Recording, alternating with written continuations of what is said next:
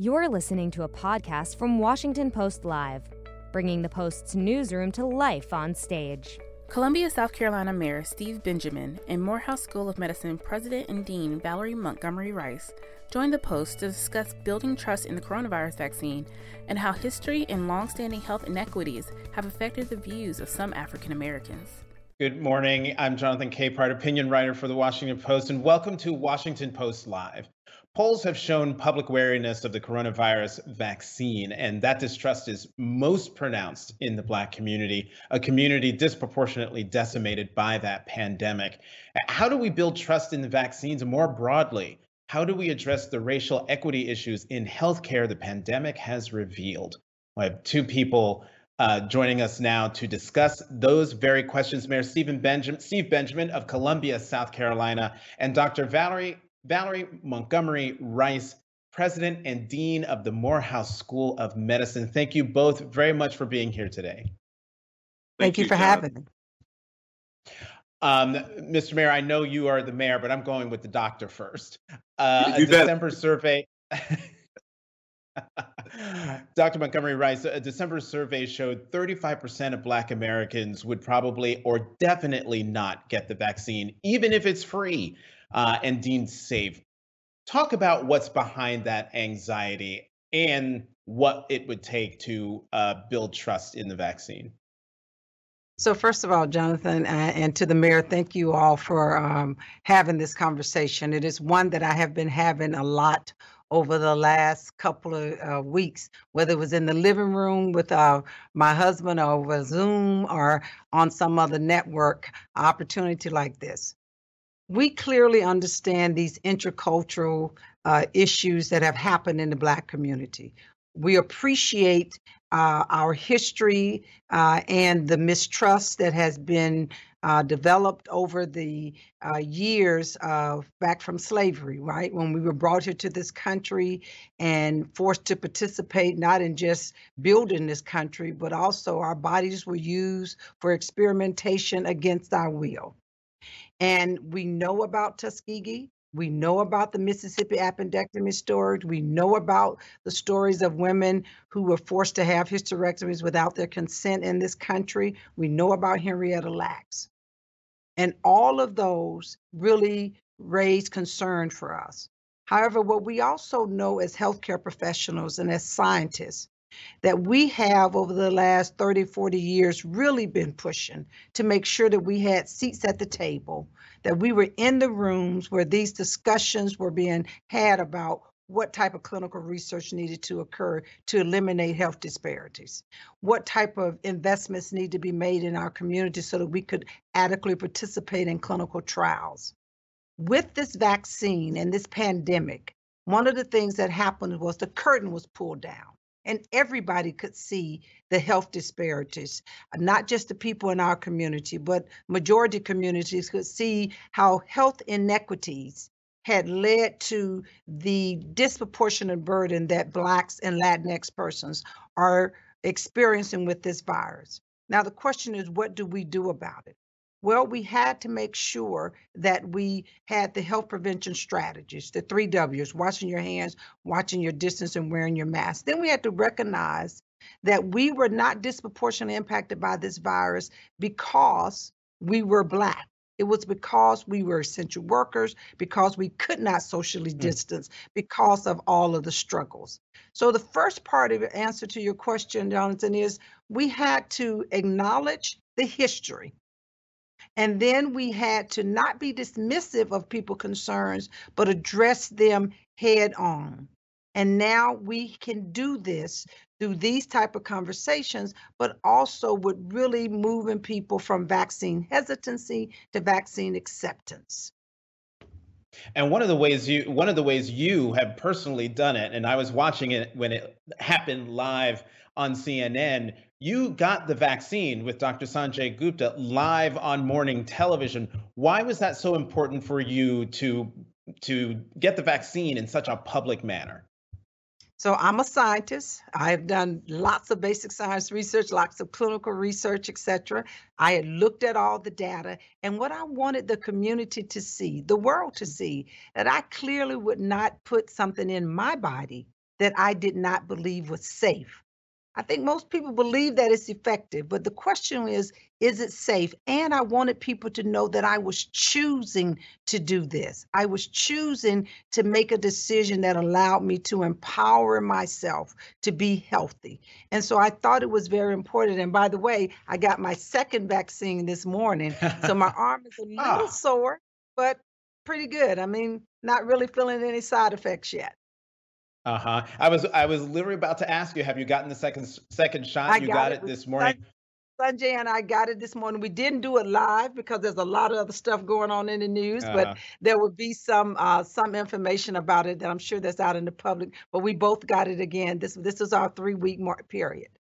Mm-hmm. Mayor Benjamin, will bring you here into the conversation. What are you hearing from your constituents about about the vaccine? Are you hearing um, any hesitancy, vaccine hesitancy among the people in Columbia, South Carolina?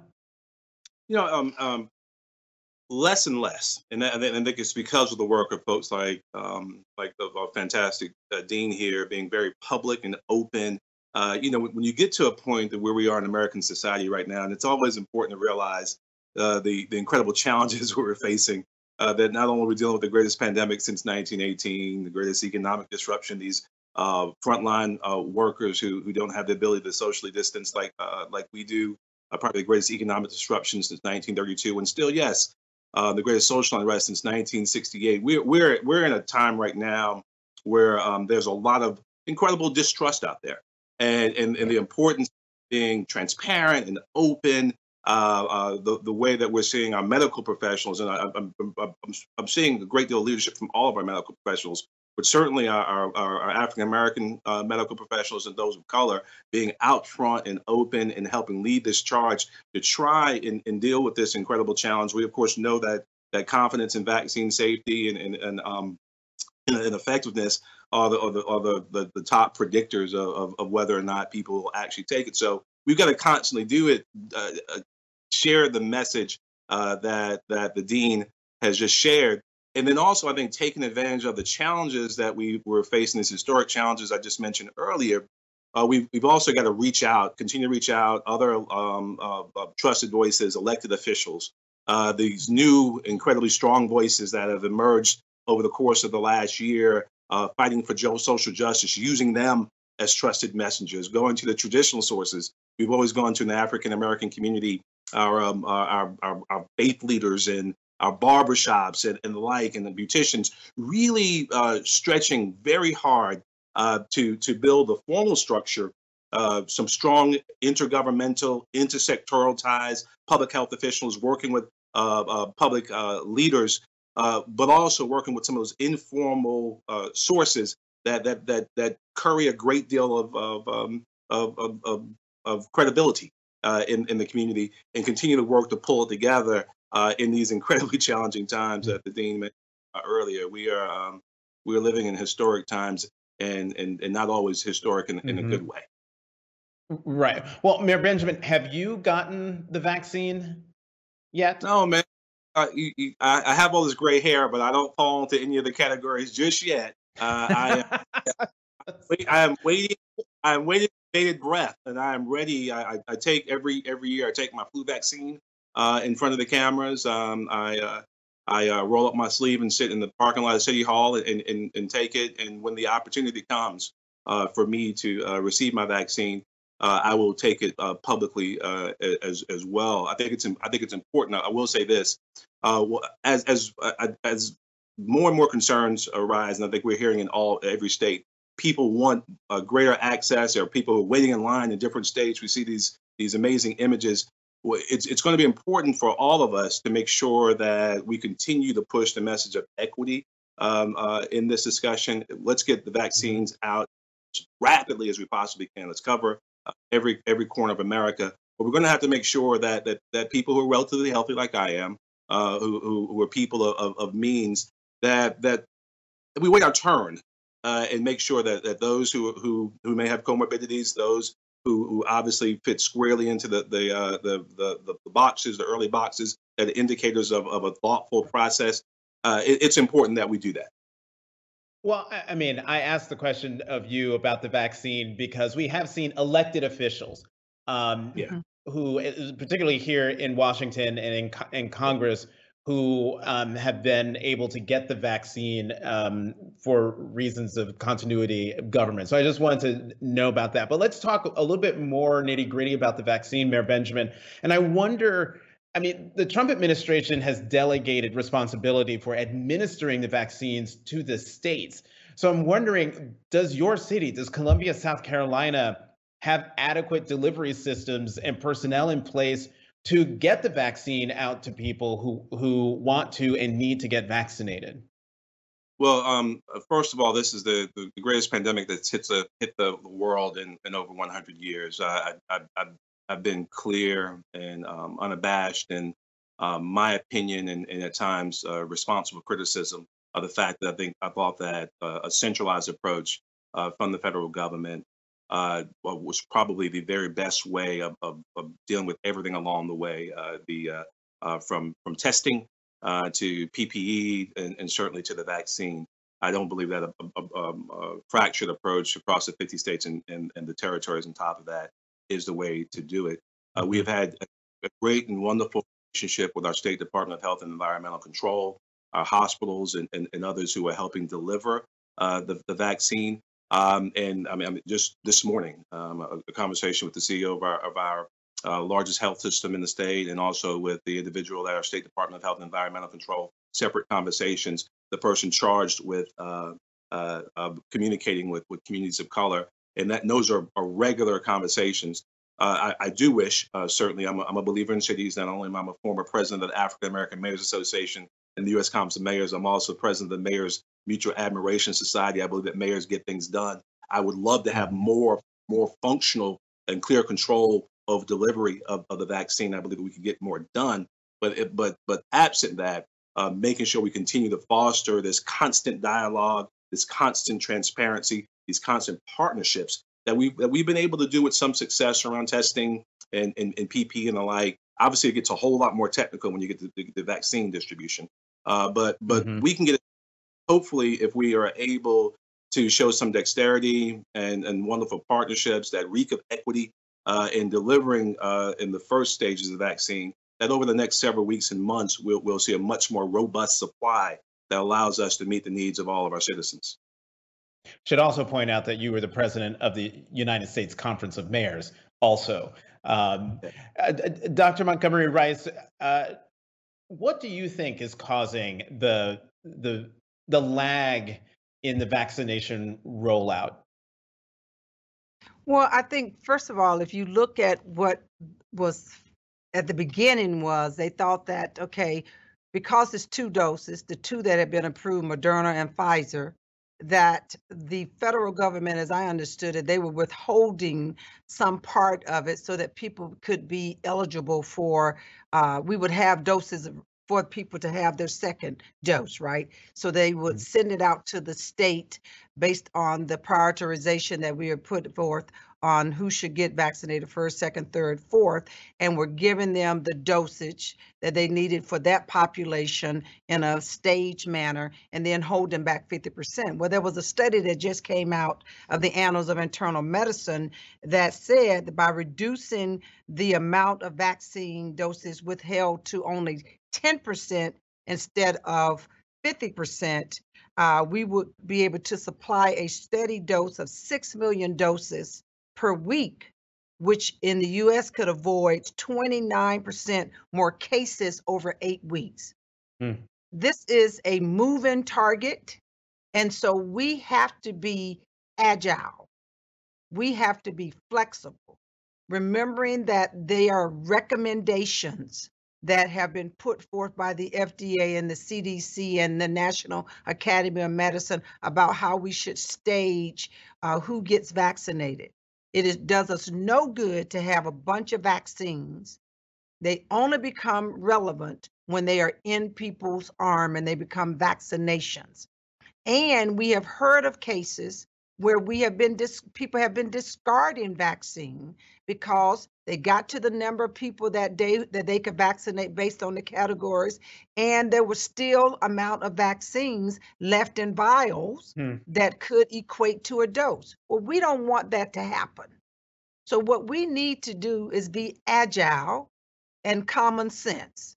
Agility along with common sense. So, eventually, we want everybody to be vaccinated.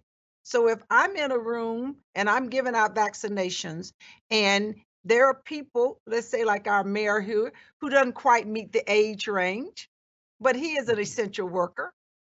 And if I had vaccine available, I would ask him to step up right then and take that vaccine.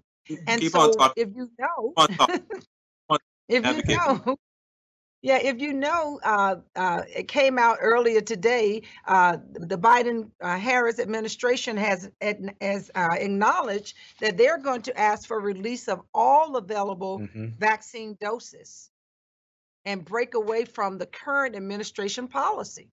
And so I think that we are going to have more access now. This is really important, Jonathan because we're doing a vaccine um, vaccination Saturday here at Morehouse School of Medicine. And because on Tuesday, we vaccinated civil rights leaders, 30 of them, Ambassador Young, uh, Dr. Louis Sullivan, Henry Hank mm. Thomas, mm. uh, Freedom Rider, Henry Hank Aaron, we and and and, and 26 wow. others. And we then announced that we were going to do these vaccination Saturdays for the next four weeks. We have gotten two thousand calls. And we were talking about people 75 and older. So please don't tell me that Black people don't want to get vaccinated. That's not true. They are ready. But here's the challenge manpower. It is a process. You have to get the you get the vac- vaccines, in a thawed position. You then have to unthaw them. You have to let them sit at room temperature. You have to have appropriate people who can draw them up and then actually administer the dose. You then have to monitor people for at least 15 minutes. Mm-hmm. And at that time, we're using our medical students to hopefully get them to fill out the VSafe uh, app so that they can report their symptoms afterwards. So it is about a 40 minute process if you do it right with hmm. registration, hmm. vaccine, because they actually get the injection takes five minutes. It is the watching afterwards and the little bit of work before so that we can make sure that we can document everybody who's been vaccinated, give them the right information such that they come back in three weeks. So, manpower, we need more resources at the state level, at the city level, and in our departments of public health so that we can hire additional personnel to help with the administration of the vaccine. Well, Dr. Montgomery Rice, you stole some of my thunder. I was just about to to um, uh, announce that breaking news. That's that's quite that is quite all right. That means you are on it. You are totally on it and on the news. So let's broaden this conversation out um, from um, from the vaccine to the inequities in healthcare. Uh, I'm sure the two of you have seen the video of Dr. Susan Moore, the Indiana physician who recently died um, from COVID 19, who took to Facebook in her final days, is what we now know as her final days, complaining righteously about her treatment. We have a clip, a clip of of one of her videos. Let's let's watch. So I started asking, send me to another hospital where they can treat me. And if they're not going to treat me here properly, send me to another hospital. Well, next thing I know, I'm getting a stat CT of my neck with and without contrast. The CT went down a little bit into my lungs, and you could see new pulmonary infiltrates, new uh, lymphadenopathy all throughout my neck. And all of a sudden, yes, we'll treat your pain. You have to show proof that you have something wrong with you in order for you to get the medicine. I put forward and I maintain if I was white, I wouldn't have to go through that heartbreaking. Um, I go ahead, Dr. Montgomery Rice. I was just about to come to All you. I can tell you as a healthcare professional. So this is on my social networks. We were appalled, even though we know it happens. We know that our degrees don't protect us when we go into sometimes the environments. And that is appalling, particularly when we have seen the greatest example of health inequities in this country, right? Because our sitting president and everybody that has been infected in the Rose Garden or who is attached to the current president has been able to have act first of all access to regular testing such that when they mm-hmm. turn positive they could get not only just access to remdesivir and steroids immediately, but many of them probably got monoclonal antibodies, which has been shown to be most effective when you get them within the first 72 hours of your diagnosis. Mm. That hasn't been made available to the public and clearly has not been made available to all those 300,000 people who are now dead. And so mm-hmm. a example of health inequity and she laid it out for us. Again, snatched mm-hmm. that curtain down so we could really see what happens in people's day to day lives. And before I have you respond, uh, Mayor Benjamin, I should also note that the hospital where Dr. Moore was first being treated has launched an investigation. And um, in, in a statement, says we have initiated an independent third party review of Dr. Moore's case, as well as our overall patient care protocols, communication, and procedures. Mayor Benjamin, um, your reaction to well, one the clip that that we just showed, but also the overall story of you know to Dr. Montgomery Rice's point, you know the degrees that we might have and the stature we might have um, does, doesn't mean a thing sometimes in in a healthcare setting. Your reaction to a doctor having to beg for treatment. Uh, Jonathan, I grew up in some of the toughest neighborhoods um, in America. I grew up in South Jamaica, Queens. Uh, I, I, I, watched, um, literally watched young men uh, die as a teenager. I, before my role as mayor, I, I served uh, as a cabinet secretary. I ran the second largest law enforcement agency in the state. I've seen, I've seen things uh, over the course of my life that um, have always humbled me. I found painful. I, every time I watched that video, uh, I tear up. Uh, it is yeah. incredibly uh, to watch. It's difficult to watch. It is illustrative of, of the fact, uh, um, the defining fact that, that that very much since the birth of this nation, uh, that um, race has um, has defined so much uh, in this country. And the story of the African seed and the American son is one, yes, of triumph, but also of great pain uh, Dr. Montgomery Rice articulately laid out some of the incredible challenges. This is a home, South Carolina is a home of, of, of Dr. J. Marion Sims, and uh, he's deified in the statue.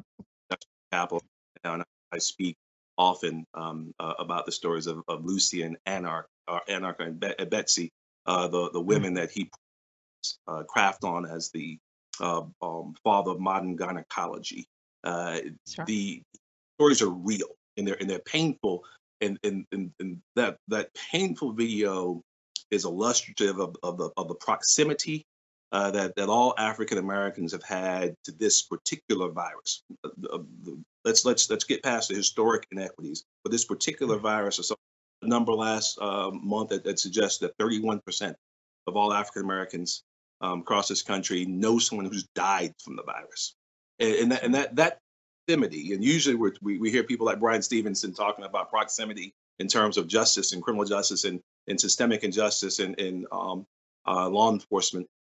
Uh, the the this enemy that the um, uh, virus has become to all communities, but certainly communities of color, is just so real, and that's why it's so important to have. It, it, you meant, and I'm going to say this. I'm I'm, I'm not going to spend a lot of time there. You talk about continuity of government and access to the to the um, to the to the vaccine and and some of our champions. My my Congressman Jim Clyburn is a, is a, is a champion a champion of, of, of addressing every single inequity uh, that we discussed here uh, today, and to watch him get vaccinated uh, was, was powerful, was meaningful to me. I love the man. Uh, to watch others, uh, quite frankly, who have uh, spent months after months after months um, minimizing the impact of, of this virus on, on the country also see get access to that very same vaccine. I my, my phone blew mm-hmm. up. Uh, people speaking to hypocrisy and the, and the like, but but nonetheless, I want to see every single American uh, be mm-hmm. uh, uh, be be vaccinated. The reality is that we've got to keep continue to use our, our bully pulpits to speak just as we were dealing with testing. Testing gives you data, data gives you intelligence, intelligence gives you the opportunity to make good policy, good policy that allows you to make sure that we're all covered. The challenge is now we've got to use the power of that humanized data, that powerful uh, video, that testimony, uh, to to to make sure that as many of our citizens who may not have access uh, to the resources that we have understand the importance uh, of getting uh, vaccinated, and that's that's why mm-hmm. I, I, mm-hmm. really appreciate your, your, your initial questions and Dr. Montgomery Rice's initial answer because we've got we cannot just admire the problem. We got to get action, and we got to continue pushing uh, for more and more action. You know, uh, we seem to, as a nation, keep breaking um, records when it comes to um, when it comes to the number of people succumbing to COVID-19 and yesterday was was yet another one of those days according to the COVID tracking project the United States reported more than 4,000 new coronavirus related deaths yesterday so Dr. Montgomery Rice given mm-hmm. that data and how it seems like every day has been a record over the previous day therefore an overall record how concerned are you about this more contagious variant of the virus first identified in the United Kingdom that's now been reported in the United States? Well, first of all, Jonathan, I always believe in science.